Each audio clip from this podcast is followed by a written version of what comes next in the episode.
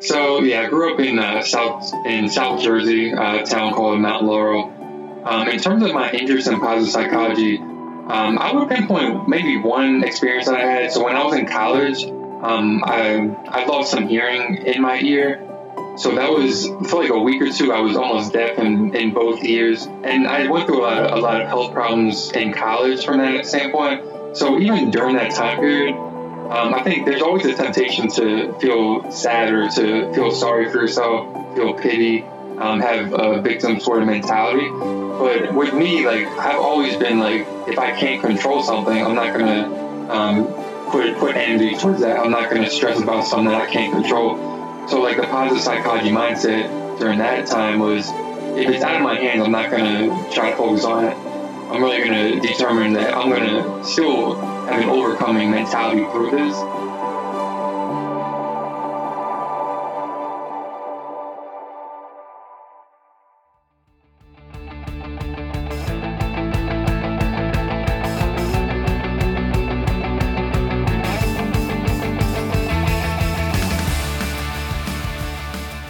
Hey there, Recovery Nation producer John here.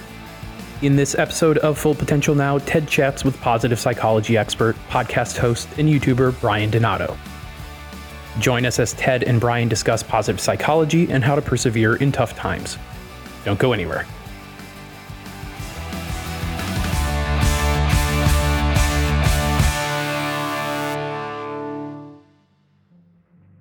What do we do when we face obstacles or things that seem insurmountable? Do we just pack it in and call it a day? Fall into hopelessness or despair?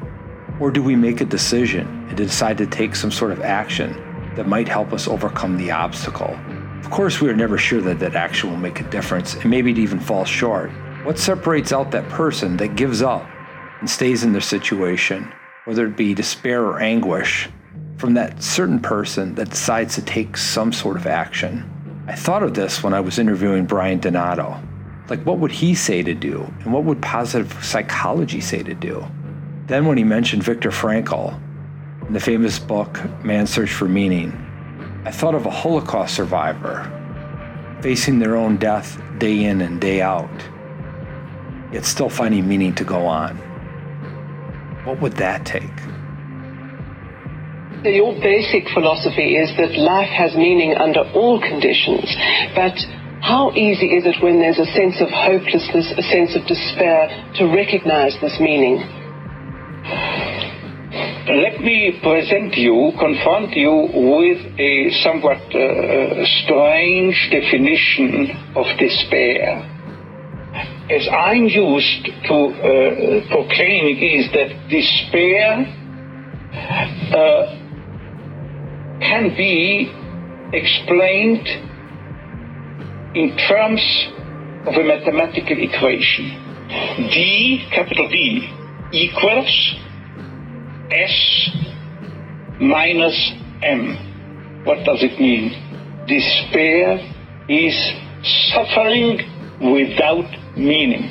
As long as an individual cannot find, cannot see any meaning in his or her despair. He or she will certainly be prone to, in its suffering, I wanted to say, no meaning in the suffering. He or she will, uh, her will certainly be prone to despair and under certain conditions to suicide. But at the moment they can see a meaning in their suffering, they can mold it into an achievement into, uh, they can mold their predicament into an accomplishment on the human level.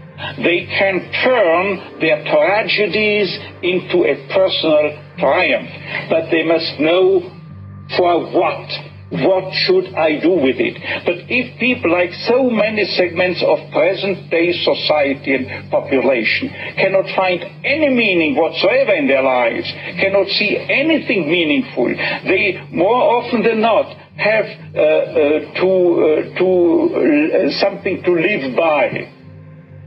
Uh, or say at least enough to live by. They cannot see anything to live for.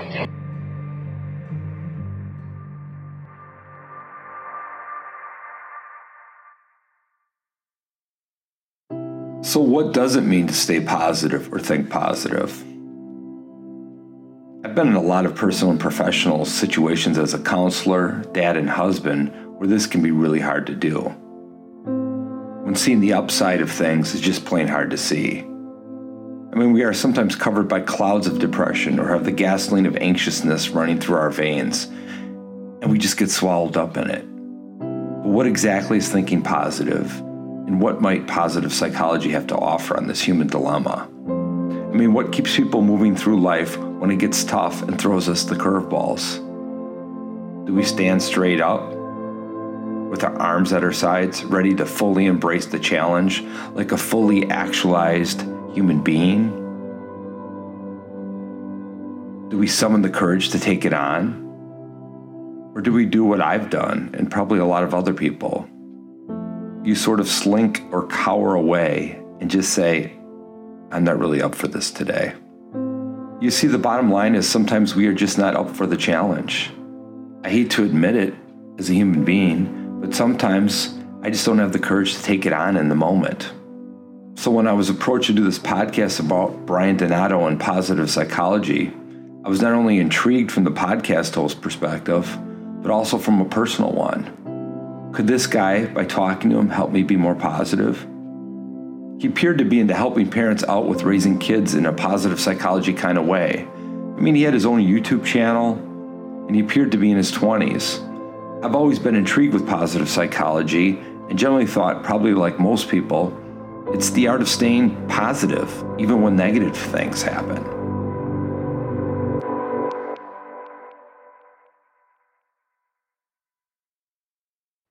My name is Brian Donato. Um, so my partner Miriam and I, right now, like we live in in uh, Philadelphia, Pennsylvania. We have a one-year-old son. Um, so in terms of what got me into positive psychology, I've always been um, just interested in just self-developing myself. So I've always tried to stay true to myself and just like my self-reflection mindset. I've been writing daily or at least a few days a week um, since like seventh grade. So just my from a from a psychological standpoint for myself, I've always tried to build up my own mind. Um, and then in 2016, I started my own psychology blog. So there's a lot of self-development concepts on there related to achieving your purpose in life, staying true to yourself, achieving your goals, all of that sort of stuff. So then I started um, positive psychology at Life University back in 2018. Um, so I, I graduated from there June 2019.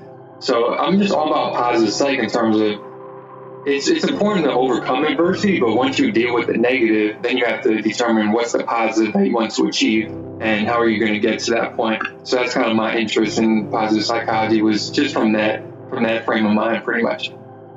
Yeah. So where did you grow up, and maybe you can tell our our listeners a little bit about um, coming up you know, like teenage years, where you grew up, and then any struggles you had, and what kind of led you down this path.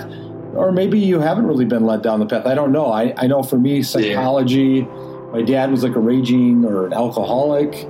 Um, I think that was a big influence, almost like on an unconscious level for me. And then what I discovered early on was my friends always came to me for advice, and I was this like great listener guy and then I got a lot of uh, I don't know, just satisfaction out of helping people, and that's kind of eventually what led me down the psychology path. Yeah. I'm always curious to see, trace it back a little bit. How did you become? We're picking you up as the great Brian now. Yeah. but what yeah. goes into building the great Brian? Right. So yeah, I grew up in uh, South in South Jersey, a town called Mount Laurel. Um, in terms of my interest in positive psychology, um, I would pinpoint maybe one experience that I had. So when I was in college, um, I I lost some hearing in my ear. So that was for like a week or two. I was almost deaf in, in both ears, and I went through a lot, of, a lot of health problems in college from that standpoint. So even during that time period, um, I think there's always a temptation to feel sad or to feel sorry for yourself, feel pity, um, have a victim sort of mentality. But with me, like I've always been like, if I can't control something, I'm not gonna um, put put energy towards that. I'm not gonna stress about something that I can't control. So like the positive psychology mindset during that time was if it's out of my hands, I'm not going to try to focus on it. I'm really going to determine that I'm going to still have an overcoming mentality through this. Um, and I've just always had the mentality because I don't want anything to to break me. Um, if it can't control me, then there's no point in putting any sort of mental focus on that. And a lot of positive psychology is about that. It's pretty much focus on your goals and like how to achieve your goals. Don't be so much into um, looking at the adversity and just letting the adversity consume you, but you really have to own um, your struggles in life. So that was one experience that um, it just kind of further instilled my mindset and just staying true to myself no matter any adversity that I come across or any challenge, pretty much.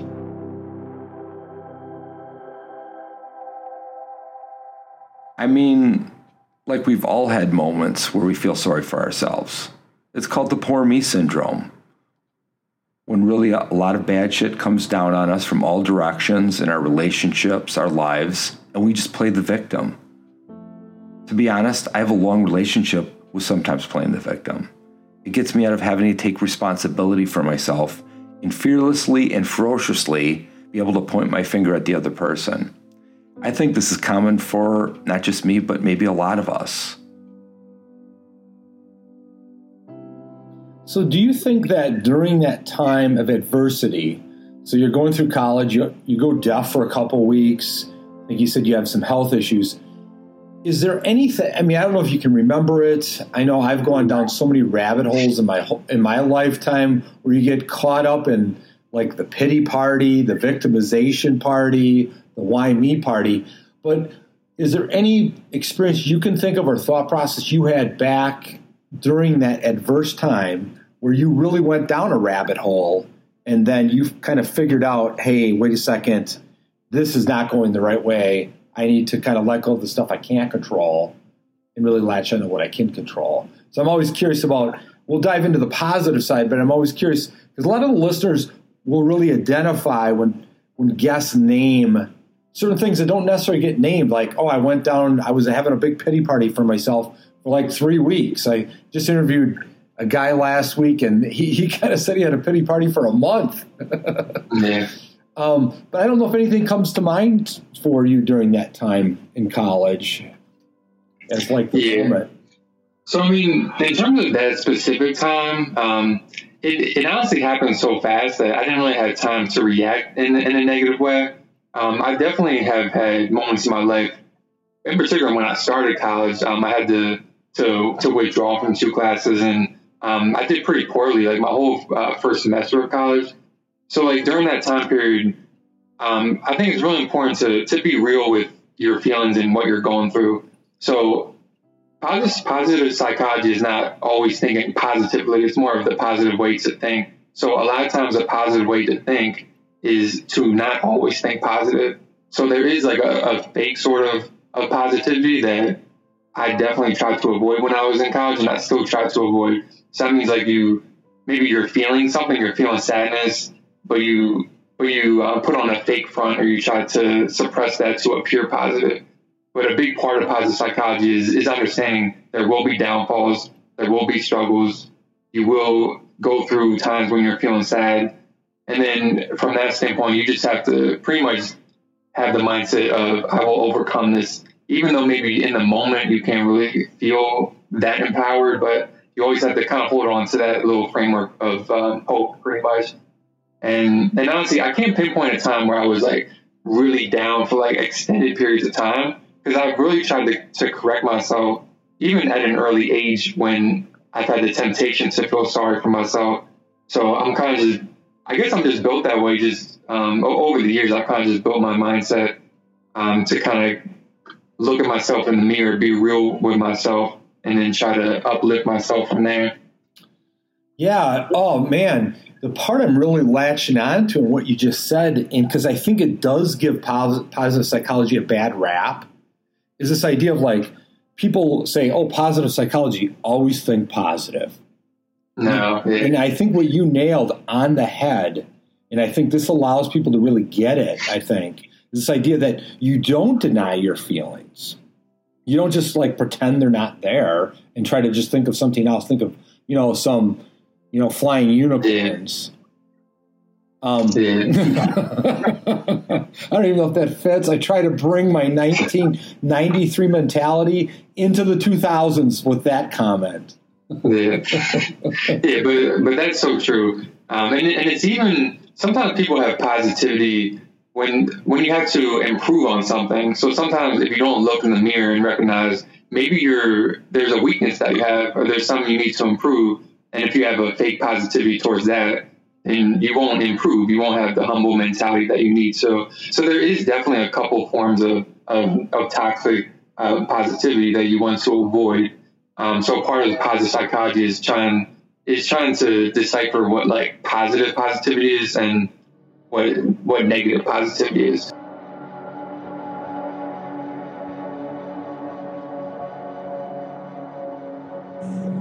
Found out we had the COVID about 13 days ago, and pretty much it wiped both me and my husband out for at least 13 days. During the middle of my COVID, I got a very bad back pain, ended up in the emergency room, had my heart x rayed, had a, I am a CT scan, um, checking for blood clots, and severe back pain ever since.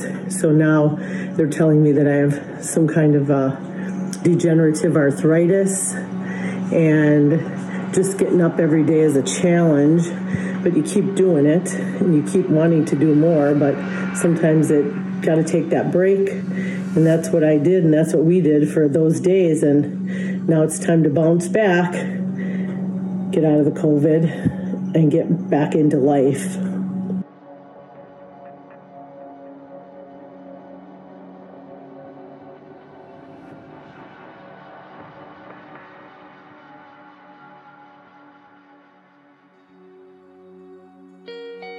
Going to be talking about uh, a challenge I've had to overcome in my life. Um, starting in 2018, uh, I was newly married uh, to my now ex husband. Um, soon after we got married, uh, he started abusing me, um, still trying to be a mother to my two children as well as work full time and go to school uh, part time at the time. Um, so, as you can imagine, that uh, really put a strain on my mental health. Um, by uh, July of 2019, I ended up having a complete mental break. Uh, it actually happened while I was at work. Um, it didn't take long to diagnose me as having uh, post traumatic stress uh, disorder from the abuse that I suffered at the hands of my supposedly loving husband. Um, I spent the majority of 2019 in intensive outpatient therapy.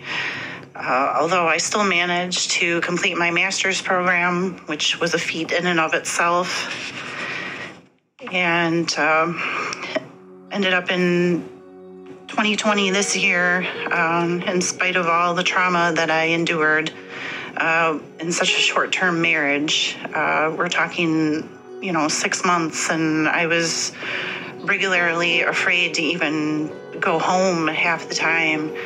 Uh, because I was afraid of what was waiting there for me. Um, if I dared to have a disagreement uh, with my now ex husband. Um, only in July of this year, I actually um, finalized my divorce from my abusive husband. Uh, I have a restraining order against him. The commissioner granted it actually for 10 years because she felt that I was in extreme imminent danger. Um, should my now ex husband ever come back around and, and terrorize me and my life uh, at, any point in the future. Um, in spite of everything that I had gone through um, the past two years, I received a promotion at work uh, back at the end of March of 2020, and I've just been just extremely thankful and just the happiest I could possibly be. And it's all because I took that time out in 2019 to take care of my mental health. I feel like I am a living testament to um, just having those resources available to people and not shaming them or thinking that you know there's something inherently broken or wrong with that person just because they've had a lot to deal with personally in their lives and when it bleeds over into their professional life uh, usually people don't end up the way that i do. So i just wanted to provide my story as you know, a testament to the fact that, you know, there's some tough people out there and if I'm able to overcome all the all the trauma and abuse that I suffered in such a short amount of time, uh, I believe anybody can.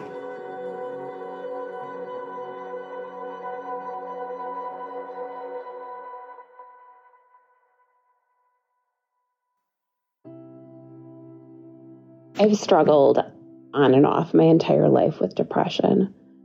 But after my son Samuel was born, I had pretty severe, almost debilitating postpartum depression. And it was almost like I couldn't admit it to myself. I felt like I wanted to be so strong that I didn't I guess the awareness that I was even as depressed as I was didn't come until I was over it or through it. Not over it, I guess, but until I was through it. Um, I didn't even have that awareness. I knew that I was suffering, but I didn't know, I guess, how bad it was until I had kind of the vision of hindsight. And it wasn't really as though I overcame anything. It was it was kind of a matter of time and a matter of several steps. I mean, sometimes people talk about like they, you know, they knew in this moment that they could overcome it or there was some significant thing that happened. And in reality, at least in my life, a lot of times it seems like it's not one event, it's a series of several things over time, um, especially with depression. So eventually, um, I did a series of things. I got back on medication. I started putting myself out, opening myself up, I guess, to a few different new friendships because I had felt very isolated. Um, I started admitting, I guess, how much I hurt, at least to the people that were closest to me. And um, eventually found some other things but that was that was later. That was with time. Eventually started practicing yoga a little bit more. Mindfulness um, definitely helped a ton. But again it was like it wasn't an event that happened in one particular time. It was it was time and it was emotional growth and it was um, all kinds of things. And it still comes back um, I still struggle with depression, but I've developed these, you know, various different tools that even though the depression does get pretty bad sometimes, um, I have some things that I can rely on um, that help me get out of it or, you know, not spend quite as much time and live in that space for quite as long. So, um, kind of, you know, a few steps forward, few steps back, kind of thing.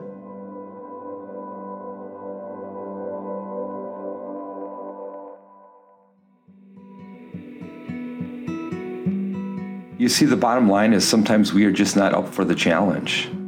I hate to admit it as a human being, but sometimes I just don't have the courage to take it on in the moment. So when I was approached to do this podcast about Brian Donato and positive psychology, I was not only intrigued from the podcast host perspective, but also from a personal one. Could this guy, by talking to him, help me be more positive? He appeared to be into helping parents out with raising kids in a positive psychology kind of way. I mean, he had his own YouTube channel, and he appeared to be in his 20s. I've always been intrigued with positive psychology and generally thought, probably like most people, It's the art of staying positive, even when negative things happen. Now, I do have to admit, I'm a self confessed self development junkie. I've read hundreds of self development books, some of which are from positive psychology. I do know that a guy out of Pennsylvania by the name of Martin Seligman was one of the f- current founders. I even decided to do a little legwork and discovered that it actually traces way back to Wilhelm Wundt in 1874, and this was expanded upon in 1908 by the famous William James. When he posed the question of why do some people live fully engaged lives and others do not? I even decided to look up the definition of positive psychology and found a 2008 definition which states that positive psychology is the study of what makes life worth living.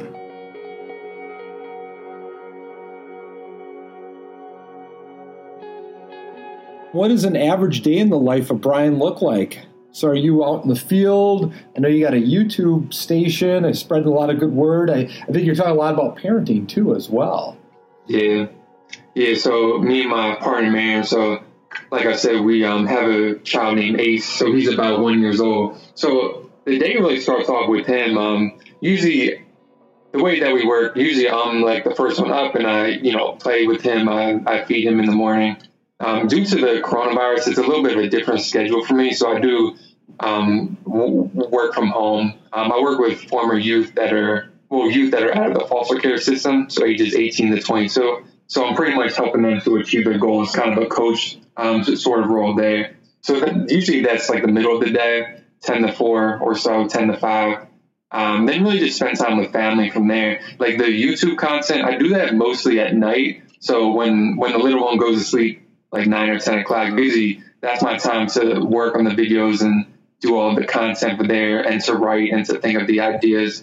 So it's really a full day. I try to combine parenting, my nine to five job, and then the YouTube content where I try to inspire parents out there and people to really think through the character traits that either they want to instill in their children or the character traits they want to instill in themselves. And we really talk about like, and we really go deep with it, how to define different character traits and then how to instill that in yourself or your child. So, so that's usually what a typical day um, looks like for me a long day, but pretty fruitful and eventful yeah. day. I'd have to say that much. Excellent. yeah, thank you. Um, so you work with foster care kids, kind of getting out. It sounds like, and I actually yeah. worked. Uh, many Ted has had many different kinds of lives. Maybe I should have been a cat in some way. But I actually, my very first job out of graduate school, I worked down in Illinois and I had a caseload of 10 to 12 kids that were all in foster care. And back in the right. day, back in the 90s, I'm really plugging the 90s here, the state of Illinois was light years ahead of everybody. They figured out that they had these parents that oftentimes struggled with mental health, drug addiction issues, um, prostitution, sex trades, all that kind of stuff.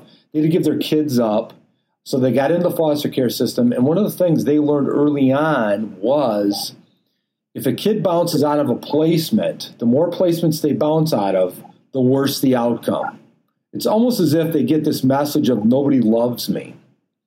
Um, yeah. So that was my first job jumping out into the world of counseling. So I did in home and worked on this like psychiatric, specialized in professional care foster therapeutic team which was unheard of at the time. And so what they figured out early on was we got to give these foster parents education and help to understand these kids' complex mental health needs or substance use needs. And so what we discovered by doing that support, we maintained all our placements. They didn't bounce out because we could sort of like do family therapy with the foster family to maintain the placement. But what I always look back on, because I did the job for almost two years, and ironically enough, man, this is like 1995. That, that's like 25 years ago. And I still remember those 12 kids because I saw them like three times a week. I even wonder sometimes, I'm like, whatever happened to these kids? Like, how did they turn out? So, like, you know, your normal therapy clients, you might see once a week or three times a week for a period of time. But I saw these kids probably three days a week for two years straight. I would take them to the court hearings, do therapy with them, be part of the team. And so, what I, I just remember this one particular story. It was an African American uh, family. The mom uh, was in Chicago, and they had three uh, kids. And at the time, they were um, 10, 8, and 6 and um, I worked with them for a couple years. And the foster family they were part of was so good. It was so healthy. It was so good for them. Um, and then the mom wanted the kids back. And the kids were just like, I want to go live back with mom. And every time mom would say, I'm going to sort of like get my shit together to get you kids back, the kids would act out like crazy in the foster home because they thought they were going back home. Never panned out. And then even when I was leaving, I asked the older kid, I said, Well, who do you want to live with when you get out, when you're 18 years old? So this is my long winded way of getting to where you're at, Brian. He said, You know, I love my foster parents. He said, But I want to live back in Chicago with my with my mom and my relatives, who were predominantly all caught up in alcohol and drugs. So probably not the ideal scenario. So you're working with the 18 to 22 year olds, you're sort of picking it up where I left off. Yeah. I'm curious yeah. to say like what your experience is of that, what you've learned so far. Yeah, I mean, there's definitely a lot of um, of challenges that, um, and that either former foster care youth experience at that age. I would say, like, I think every person at that age too, um, you're really trying to find yourself. Um, even myself, and you know, from for the youth that I work with, there's so many there's so many people in your ear, I think, like telling you what to do. Um, it could be like someone in your family or a friend, um, or even us as workers. So it's really hard, I think, at that age to distinguish like which positive people to copy and which are which are the negative influences in your in your life, and how to not let the negative influences dictate your thoughts and your actions. So it's really a lot. You have to figure out which direction you want to go. And some of my clients, um, so some are like trying to either go to college, some are still trying to complete their high school diploma, some are looking for jobs, some are dealing with some issues with their family that we have to sort through. So every situation is different, and um, no client is, is is is the same. I think the commonality is there's constant challenges, and I think that's what people and what I've learned about life is there will always be adversity. There will always be challenges. Um, and from that standpoint, it's how do we deal with the challenges in in a positive way? Sometimes you have to dance through the storm, so to speak. And I really, I, and I really learned to instill that mentality in my participants too, because there, there's always going to be issues. And it's like, how are we going to deal with issues to achieve what you want to achieve, pretty much? Well said. Well said. I like. I, I actually love the fact that you talked about um, when you're between the ages of 12 and 20 or 12 and 22. It can be a difficult time in your life to kind of figure out your path. It's normal to not know your path. Yeah. And pay attention to kind of who you're surrounding yourself with as well. Yeah. Well, what do you think? Um, what do you see as the keys for people to change their mental health or if they have addiction issues? Is the way they could sort of like I and I think of typically I'm thinking I'm, i want to go down anxiety depression because that's always the most common. Yeah. And then, and then we know with the whole COVID thing hitting anxiety and depression is going through the roof. I'm getting calls all the time at my practice people relapsing all over the place having relationship issues flare ups mm-hmm. depression, anxiety. So um, I want to get your perspective on that, Brian, and what you have found effective, not effective, and maybe some words of wisdom if you have them. Sure.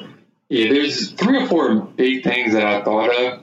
Um, so one is um, sometimes there's a quote that I one time that I heard one time. It was um, you can't scoreboard watch and play the game at the same time.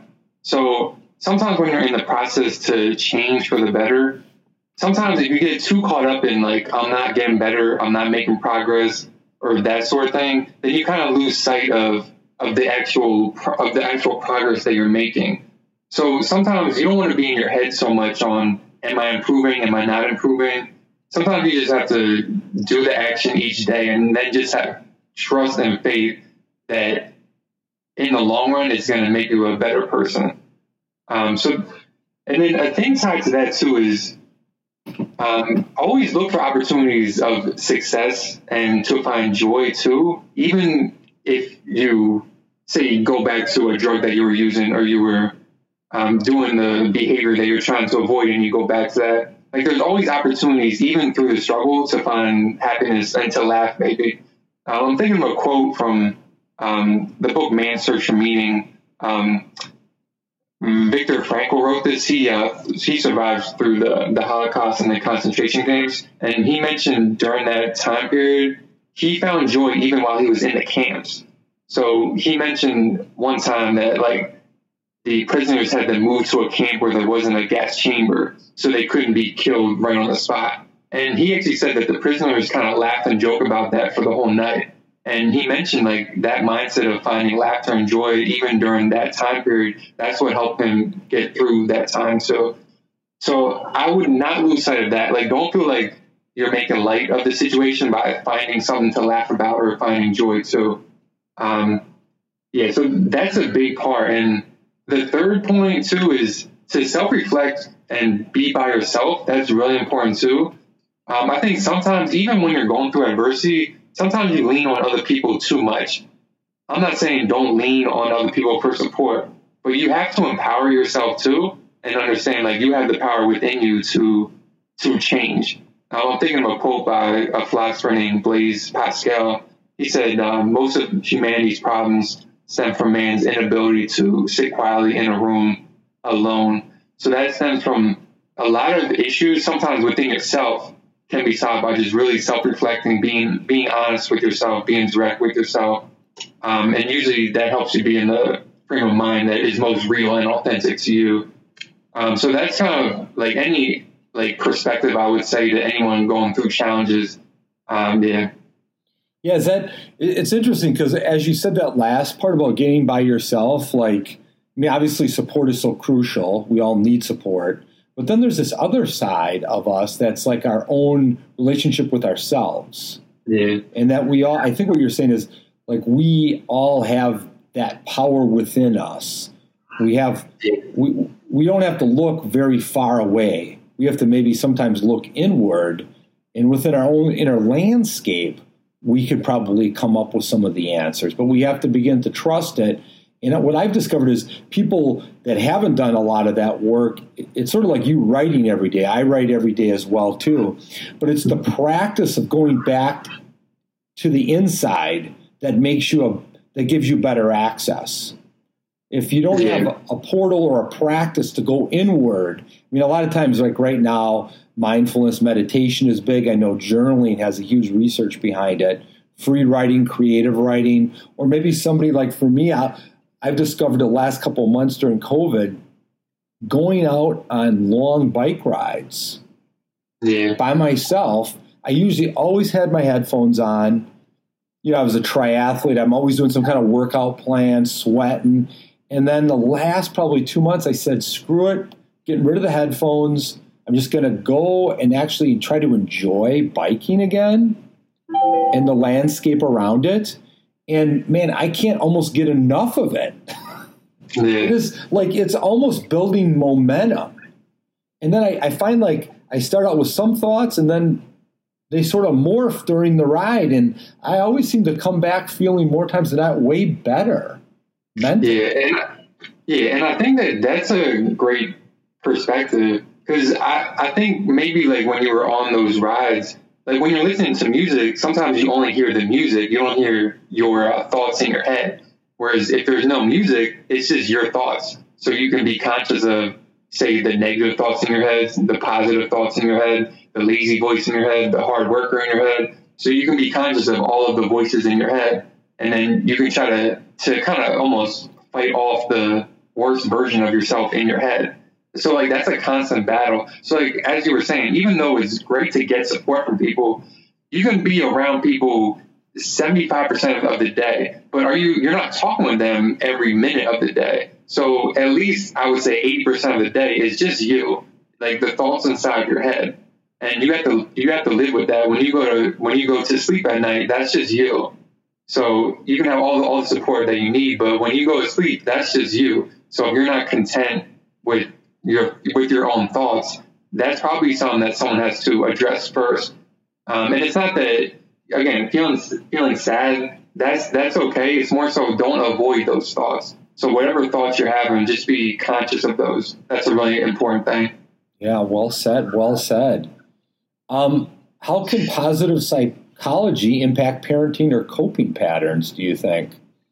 Mm-hmm. I mean, everybody's, especially I tied in parenting with this whole COVID thing. I think like just us, myself and my family going through having to homeschool our kids, our lives turned upside down. You kind of see the same people every single day. I love. I love my wife. I love my kids. But sometimes I'm like, man, I just need some space. I need some new material. I need some somebody else to converse with.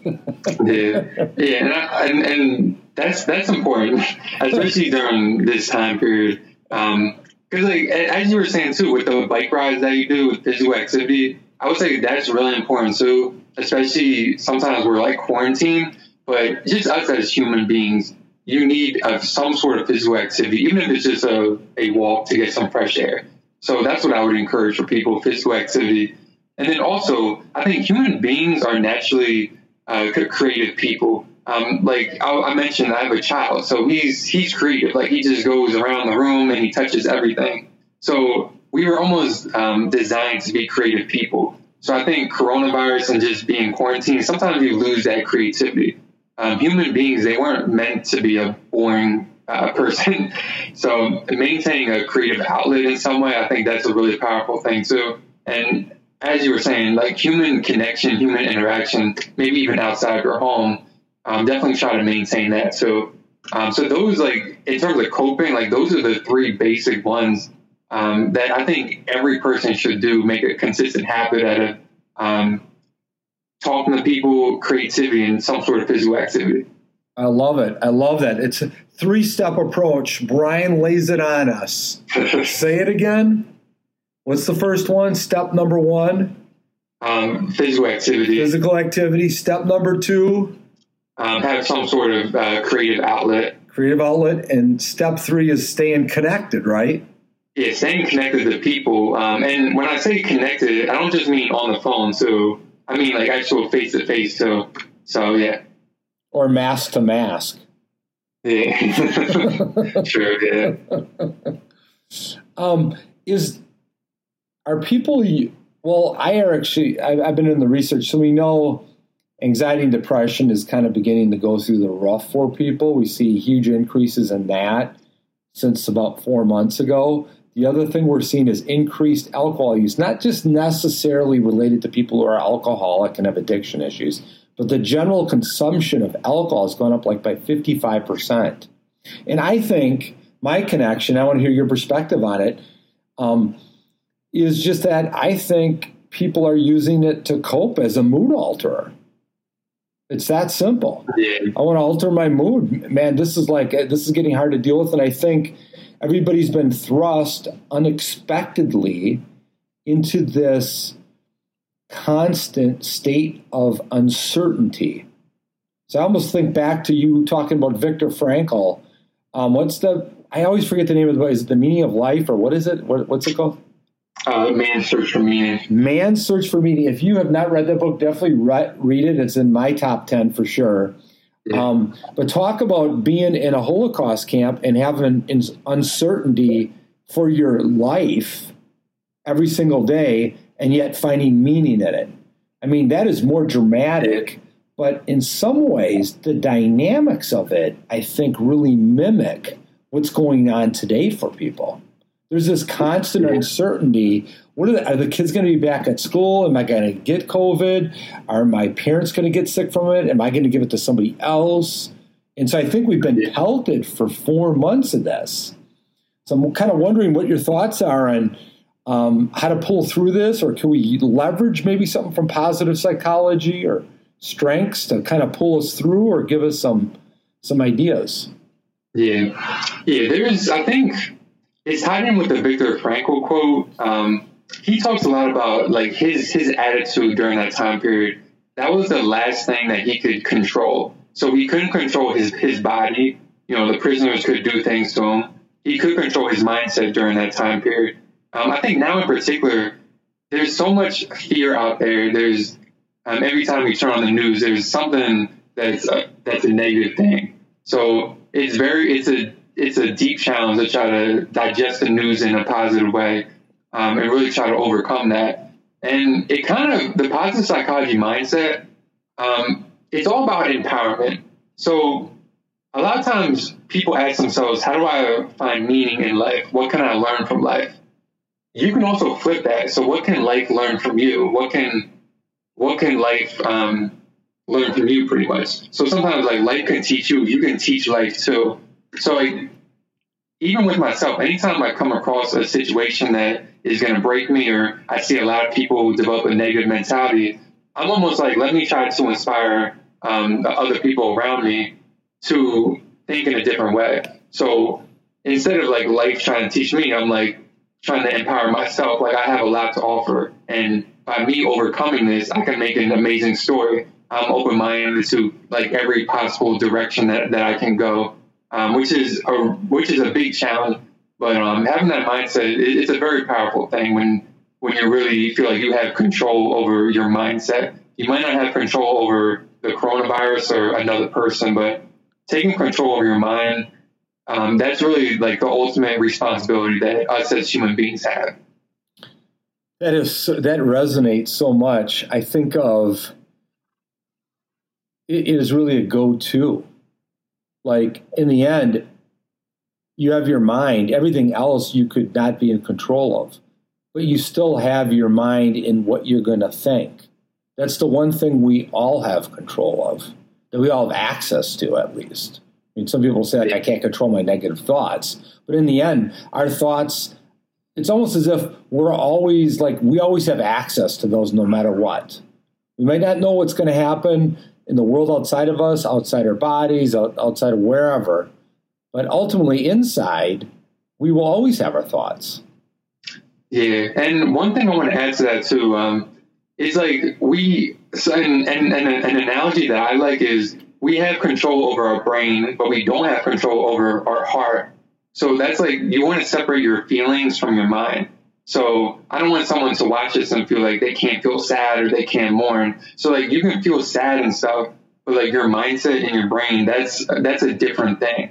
Um, and this is also tied into I know in in Viktor Frankl's book he mentions um, I forget who said it, but the idea was like don't feel shame about feelings of sadness because a lot of times like that shame from being unhappy just actually makes you more un makes you more unhappy and more sad. So it's a, so so it's almost like positive psychology is kind of like a positive frame of mind on your sadness, whereas like this is okay. This is a part of what my what I'm experiencing right now.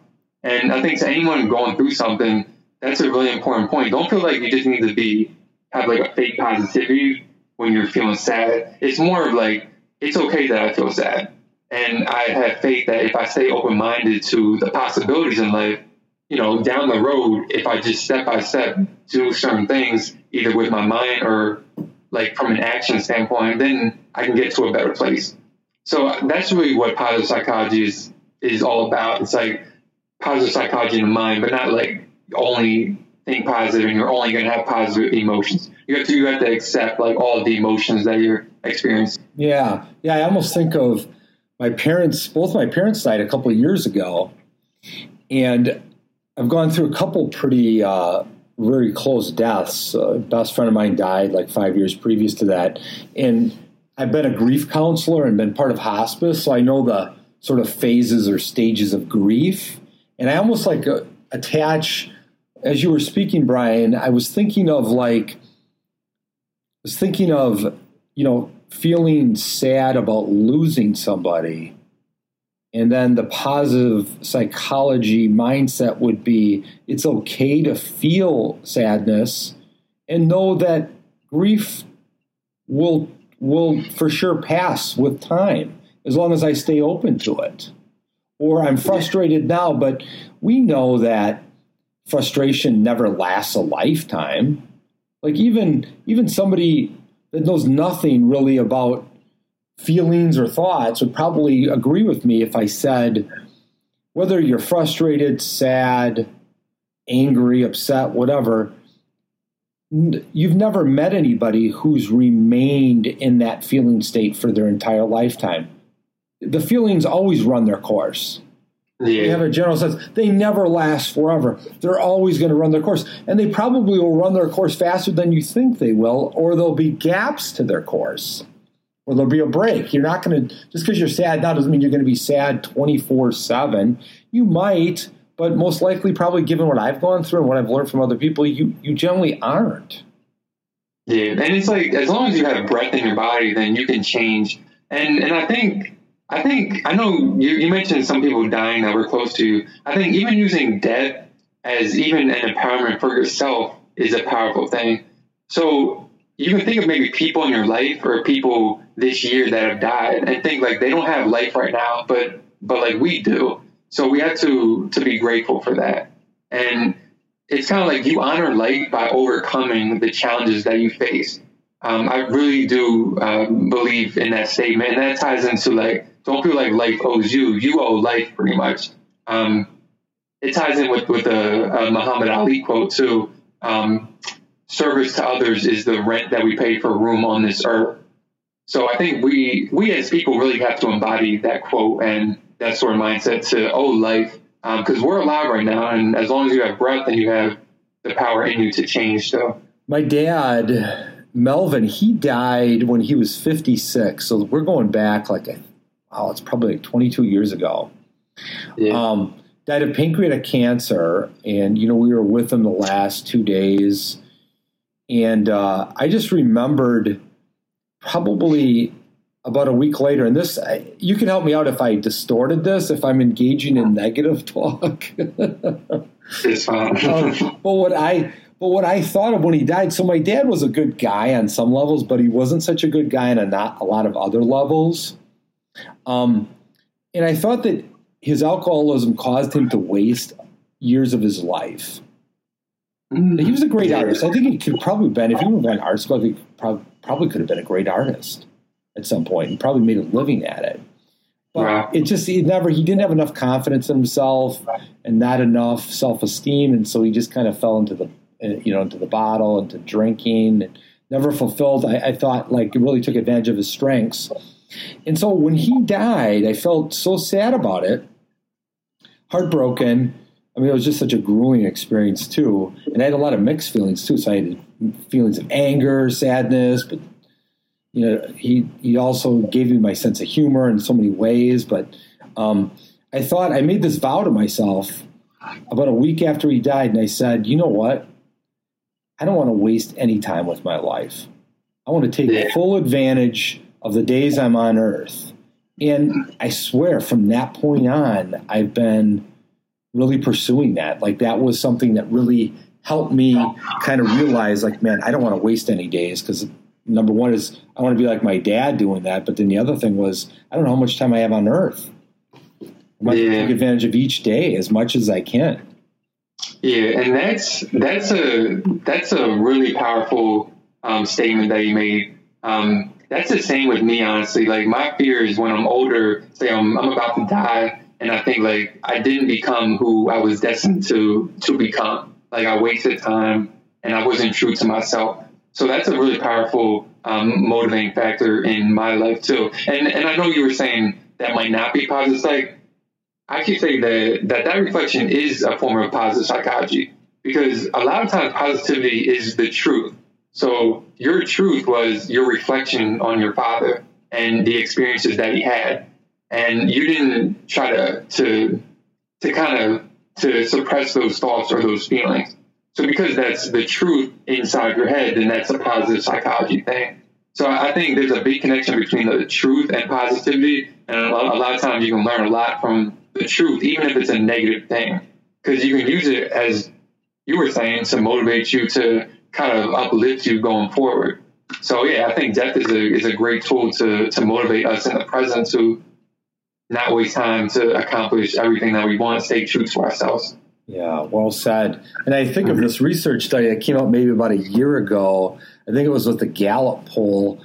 Um, but they did a bunch of interviews of people in their 80s in nursing homes. And they asked them the question, I think it went to, I probably don't totally got it down, but they asked them this one particular question, which was, um, what do they regret in their lives? Do they have regrets in their lives? Yeah. And pretty much like the summary of it was what they regretted was not, you would think like they regretted some things they did. Like, I wish I wouldn't have done that. I wish I wouldn't have, you know, done that. I wish I wouldn't have done that. But it turned out they regretted things that they wish they would have done. Yeah. They didn't take the chance at the time, or they didn't take the risk. They didn't go on that trip that they really wanted to do, or they didn't go to school when they wanted to go to school. So it was really interesting that you thought what they regretted would be things they have already done. So it's clear, but it actually turned out the majority of it was things that they never did. Yeah, and that's a really powerful thing. And um, I think I I encourage everyone to kind of put themselves in that person's shoe. So with me, I, I almost place myself like on, on on my deathbed, so to speak, and I'm thinking like, what what could I possibly regret not doing? And that's a motivating factor for me. Even me, um, as you were saying, and, and I said, um, I, I've created some videos online and like on YouTube, I try to inspire parents out there, and I have a lot of big plans. And the reason I started because I realized like if I don't do this right now at age 27, I'm I'm just gonna think back on it like why did I wait till I was 35 to like start posting content online? So I'm really at the stage where I'm using like I'm putting myself in my 80 year old shoe, and I don't want to have the regrets down the road where I didn't do something. So yeah, I think that that's a very powerful thing. So you're actually almost using your vision of your deathbed when you're way older to actually inspire and motivate you now. Yeah, and, and I do that with several things, like even not to my deathbed, but with, with my child Ace, I kind of envision him being like 20 years old or 12 years old. And then me, I wasn't intentional with my, with the parenting, um, with my parenting tactics and my strategies when he was younger. So that's something that I fear. So that's why all my videos are all about parenting perspectives and they're, they're all positive too, meaning we talk about how to raise our child to have XYZ um, character trait. So whether it's authenticity, being humble, being confident, being tough. So we talk about all of those things. And that's a big thing for me. Like I put myself in my shoes when I'm 45 and like, what would I regret not doing? And then whatever I would regret not doing, I make sure to do. So I think that's a really, a really good frame of mind. And, and I kind of use that tool for myself. Yeah. So, is there anything in particular? Like, could we dive deep a little bit into one of these character traits? Like, let's say there's a listener out there that says, "All right, I'm a parent. I got two kids," or I'll I'll just say, "Full potential Ted has three kids, and I've definitely made a zillion one mistakes." I kind of question some of the things I've done as a parent. I wish I probably would have been there more for my daughters, for sure. But now I got a ten year old Samuel going on, and I'm trying to be there for him. Um, and so I'm kind of thinking like other parents that have kids and they're like, oh, I want to raise a confident. Everybody wants to raise a confident kid, right? We all want to raise like the perfect kid. He's like, oh, he's confident, he's smart, he's friendly, he cares about other people, he wins the science fair. Come on. so, how do we raise a confident kid? Are you have any tips? Yeah, I think with with the confidence video that we did, um, we we did this video back in March, I believe, but um, a big thing with that is a lot of parents they look at confidence, I think, in the wrong way. And when I say parents, I just mean just people in general too. So they look at confidence as something on on the outside, but really, um, confidence is from the inside, and the inner confidence leads to the outer confidence. So if it's going to be long lasting, it's got to be built from inner confidence. So even for myself, I've, I've always been confident on the inside. And I think over the past like five years, I've been more confident on the outside with my voice and trying to project that. Whereas, say, if I start off with like a fake sort of confidence on the outside, that is going to lose steam over time. So I think if you're thinking long term, it's really developing that inner confidence. And a big part of that is staying true to yourself too. So I think being authentic is is is a confident thing. Um, and it, confidence ties into a lot of other character traits too, being open minded. So you're confident that you're going to get through this adverse situation that you're going through. So you have to be open minded to getting to that point. Um, so, and it's built too from experiences too. That was one thing that we mentioned in the video. Um, one thing we say is we're going to have Ace when he gets a little older, of course, once he starts to write. Um, he'll like write different things that he's accomplished during the week. So, like every week on Sunday, he might write down, like, um, I got an XYZ grade on a project, or I won the game, the the sports game at school, or I talked to my crush in class, or something random like that. Like any accomplishment, even even if it's a physical thing, like I did something, or a mental thing, like I overcame my fear of talking in class. So I think when you write down like all of your achievements that you've done, that helps build the confidence in you because you realize it's not fake confidence; it's actually built from your experiences. So so there's a lot there with confidence. And, um, you know, if someone wants to look at it more, feel free to, to find me online and to, and to see the, the whole video. So, yeah. Do you want to tell them where they can find you online, Brian? Sure. So on YouTube, yeah. So just just my name is is my channel. So my my my full name. Um, and every video is called uh, "Raising an Ace," and then it's like 18 tips to raise a tough child or 22 tips 22 tips to raise an open-minded child so if you type in uh, raising an ace on the search bar or my name brian donato then it would then the videos would pop up. Okay. Um, excellent. And i've watched some of these videos. You're spot on with so many things so definitely check it out. We'll include some links um, cool. also as well. So, would you have any advice, like when we get into this whole addiction issue, somebody struggling with addiction, how they could maybe leverage mindset, positive psychology, so they don't fall into the throes of like a relapse or maybe drinking a little too much? Yeah. So, yeah, I think one, one thing that I haven't mentioned too um, is really think more long term. So, sometimes don't be so down on yourself when you have a bad day, or maybe you do you you know take a drug or you or you have a drink or that sort of thing. Um, so if you kind of go go down over a period of a week or two, um, then that's something that you might have to self reflect a lot on. But sometimes if you just stay present and focus day by day, like do the positive actions, the positive mindsets that you know work, like that's a really powerful thing. And in terms of positive psychology, it's really like I said before, just self-reflecting, like being by yourself, being conscious with your thoughts, um, and really trying to understand yourself and your frame of mind too. And it's really getting to the core of maybe why you want to quit too. So sometimes people they might identify a shallow reason on wanting to quit, like say their mom wants them to quit, or they would lose their job if they if they still drink. But even that, it's pretty shallow. I think you have to really think deep on from a mindset standpoint. Like, how is your mind going to change from quitting? Because I think all things in life they really stem from your mind. So you don't really get the job because of your resume. You get it because of your mindset that led to the actions on your resume. So it's really from an inside out approach. Um, and that's with anything. I mean, if you're addicted to something, if you're on drugs, drinking alcohol, even us as parenting, we we parent from an inside out approach. Sometimes you can focus too much on kind of like the outcome and the outside behaviors.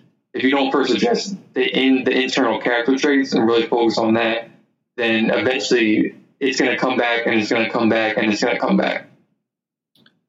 Thank you. Um, what would a success story look like? Mm. Yeah, so that's that's a deep question. Um, I mean, for myself, it really ties into I want to be well rounded in life. So I think greatness and success is not just one thing, meaning if I have a great job and I'm a successful person on the outside, that's not success to me if I'm mean to someone or that sort of thing. So I think for success for me is I'm open minded, I'm kind to people, I'm a hard worker. I achieve a lot. I impact the world. So it's kind of pretty much every area of life and trying to stay true to that, stay stay true to myself. Um, I think a lot of success for me is really understanding we're all unique people. We're all authentic. And even for someone, you may not think it initially like I'm just one in a, in seven billion people. I'm not really that authentic. But if you really think deeply, your experiences are just your experiences. No one is truly you. And even for myself, all I have to do is name like three or four things in my life that no one on earth has that combination of things. So like I lost some hearing when I was in college. Um, I've written really like daily since sixth, seventh grade. Um, I started a blog in 2016. I have my master's degree in positive psychology. Um, I'm a I'm a parent at age 27, and I'm really dedicated to parenting. And and I worked in schools for two years doing AmeriCorps service. So as you can see, just four or five of those things. I don't think a human being on earth has done all seven of those things. Um, so that's why I really take pride in myself from that standpoint, and I want to stay true to my journey because I know it's my unique story. So, like for the person watching this, you have to define success on your terms. And I've learned over time it's really staying true to myself, understanding the unique character um, traits that I have and the unique experiences that I have. So I think you really have to take pride in that. That's where success starts. Oh man, I love that. That that part about even you um, bringing up the word story. Like, like what do you want your story to be? Mm. What kind of person do you want to be in your story? And even if maybe chapters two or three don't go so well, the amazing thing about life is this is the amazing thing. We can never go back in time. We can't go back in time. We just passed a second. We can't go back there. And we can't really decide what's going to happen in the future. But what we can do is when we get up in the morning, it's almost like you could actually put the reset button every morning. You get up, it's up to you on what you're going to do that day. Are you going to keep going down the path you've gone down? Or what do you want different in your story? And then how can you sort of like, and I like what you said is, and not a lot of people could do that. Like you reeled off like six things that make you Brian, and you were confident and you were quick in how you said it. Like it, it's definitely in you. Where I think like I don't think a lot of us think that way, and by not reflecting on it, it's harder to access. But if, like you're saying, is if we spend some time reflecting each day on, well, what did we accomplish today? What are we all about? What kind of person do I want to be? Oh, I did this, this, and this. Maybe this is what I really want to shoot for. Um, I think it's more accessible. Yeah. And that's like, even the things that I write off, as I said, I'm just 27 now. So when you think about it, I mentioned like seventh grade, I started writing. So really, that's just like 12 or 13 years of doing stuff. And I, am not just naming six things. So I think I don't want someone to hear this and like think like, oh, they're like, they're, they're, they're, they're like 45, so they don't have enough time. Because again, I just did this in like 12 years. So even if you are, say, 45 and you really can't think of much, all you need is, say, 10 years to do like five or six big things in your life. Um, you can do a lot in like a two or three year time period. So if you just combine that time period like five times, that's five big things in your life. And everyone has 10 years more in their life, at least you would hope so. Um, of course, of course, like any day is not promised, but in terms of thinking long term, you can you can do a lot in five to ten years. Um, I think that's a really empowering sort of mindset to have. Yeah, and look at the story of Colonel Sanders from Kentucky Fried Chicken. Okay, started his business when he was sixty. Yeah. if you're saying, "Hey, man, your life's over," don't even bother. Um, it can be done anytime. Man, I'm 52. I switched out, changed out a boat prop on a motorboat for the first time ever in my lifetime, like two weekends ago, standing in the water doing it. I would have never thought, not that I really wanted to do it, but I had to do it. But I would have mm. never thought I could do such a thing. And I think like that is like I think what you're saying, and I really love it is do we have an open mindset to make the best out of every situation? To grow as much as possible, be open as much as possible and take on life and be our best selves and write our best story possible. Yeah, and it's, it's and it's and it's a deep statement that even if you're going through a lot of adversity, that's just going to make your story better when you overcome it. So, um, so I'm thinking of a guy named uh, David Goggins. Um, he was a former Navy SEAL. Oh, yeah, I love Goggins. Oh, that guy's so, Yeah. that guy's So, yeah, David Goggins, he went through a lot. Um, he grew up in poverty. He dealt with racism. He was he was um, abused by his father. He said he was lazy. He was fat. He had a learning disability. But he said that like he used all of that bad experience, and he was open minded. It's like I can use all this, and what an amazing story if I can change my life at age twenty five. So that's how I looked at when I when I lost my hearing too. I'm like, I, in a way, I was like, I'm glad that this happened because it's going to be a part of my story. Whereas if this didn't happen, then I would have to find some other thing to like oh. to, to overcome. Yeah. Like I'm I'm always looking for things to overcome. So the fact that something happens to me, then I didn't have to go find it because because it, was already there. So that's a way of, of looking at adversity. So Yeah, D- David Goggins. uh, Living, I actually uh, met Jesse Itzler, who was part of. He wrote a book called yeah. "Living with a Seal," who was David Goggins. Goggins. and I just remember reading that book and him telling me the story of. Uh, well, one time they, I mean, he just would make him do these dramatic things, like he would hang out with Jesse as he would go through his day, and then they he'd be ready for a big business meeting, and Goggins would be like. Drop down and give me 50 burpees. And he's like, I'm in a suit. I'm ready to go into a meeting. No, I can't give you 50 burpees. Give me 50 burpees now. He'd be all sweaty going into the next meeting. And then uh, I think of this other one where they said he was going to, they were staying someplace and he wanted to use the exercise room. And somehow there was some story that they slept and then he stayed up all night riding an exercise bike, like for 10 hours, listening to the Rocky theme music on repeat. Right. That's hilarious. Um, but good stuff. Well, let's uh, we got to bring it, wrap it down, bring it to an end. But um, I want to do the speed round with you. I got five quick questions for you. But any uh, closing thoughts for our listeners out there? Maybe somebody struggling with a parenting issue, a mental health issue, an addiction issue. Anything you would tell that person right now? Yeah, so I would always um so we talk a lot about overcoming adversity. Um, and as someone watching this can tell, there's a lot of power in adversity. So there's a couple kinds for David Goggins and for myself and for, for you, for for people like us, so to speak. Sometimes we kind of like seek adversity because we know it's going to make us stronger. So like there's a lot of of greatness and meaning and happiness through the suffering and through the adversity. So if you're going through a down time, you really have to have faith. You know, this is going to become an amazing story. And like for parents too, um, since since I'm a parent, um, I think you need to look at negativity as like you can learn from this. And I would say don't just parent to prevent something bad from happening, but parent so something amazing can happen too. So this is like us as parents and us as people, we have the components for positive and negative. So don't think don't don't just dismiss the negative because you're almost subconsciously dismissing the positive too.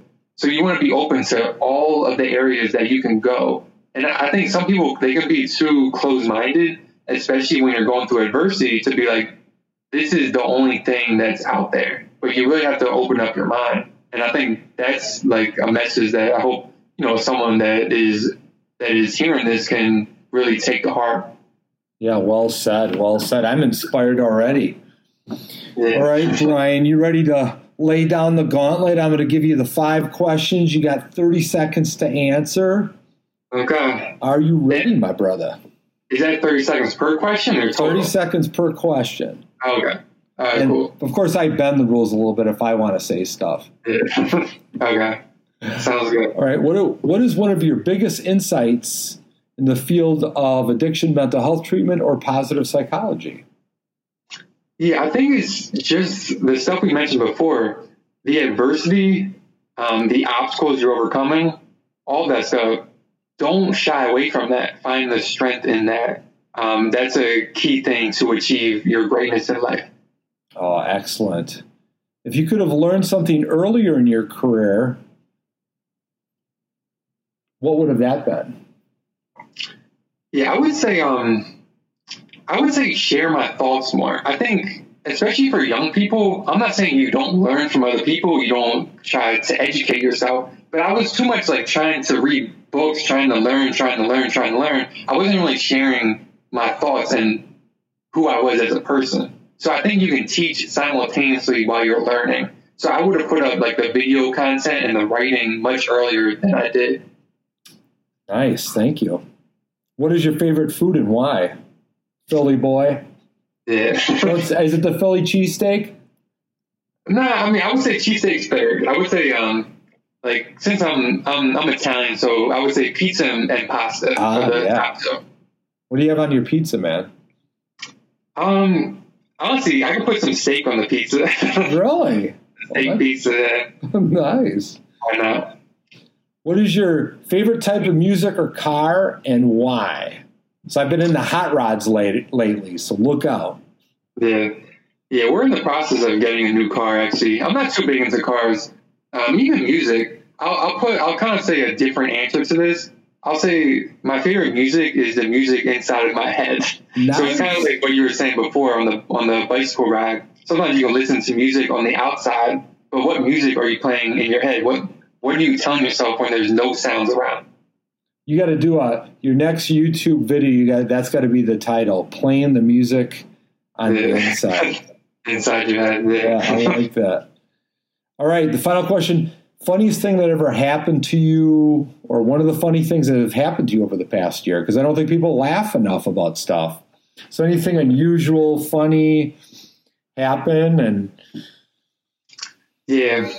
Honestly, I would say just being a father, um, I think as a parent, you have to find opportunities for joy and to laugh. Um, even me, I'm super serious when it comes to raising a child to be great. Even me, I find opportunities for joy and for laughter. I mean, I can't honestly think of anything off the top of my head. I mean, Ace runs around a lot. He falls every two minutes. I mean, his food goes all over the place. So just constant day to day just brings uh, laughter and joy for sure. Nice, nice. Well, hey, Brian, we want to thank you for coming on the podcast today. I think this has been a crash course in positive psychology. I, I really like a lot of the things um, you talked about in terms of, I think it's like practical stuff the average person could actually use in terms of their mindset, how they sit within themselves, how they reach out for support, how they might even become more open minded and more willing to view maybe adversity as the opportunity to build something from. Yeah, yeah, and, and I want to thank you for having me too. I think there's a lot of great points um, that we talked through. L- like you said, dealing with adversity, that's like the number one thing that I think people are trying to deal with. So finding courage through that and strengthen that, that's a very powerful thing. All right, thank you. Awesome.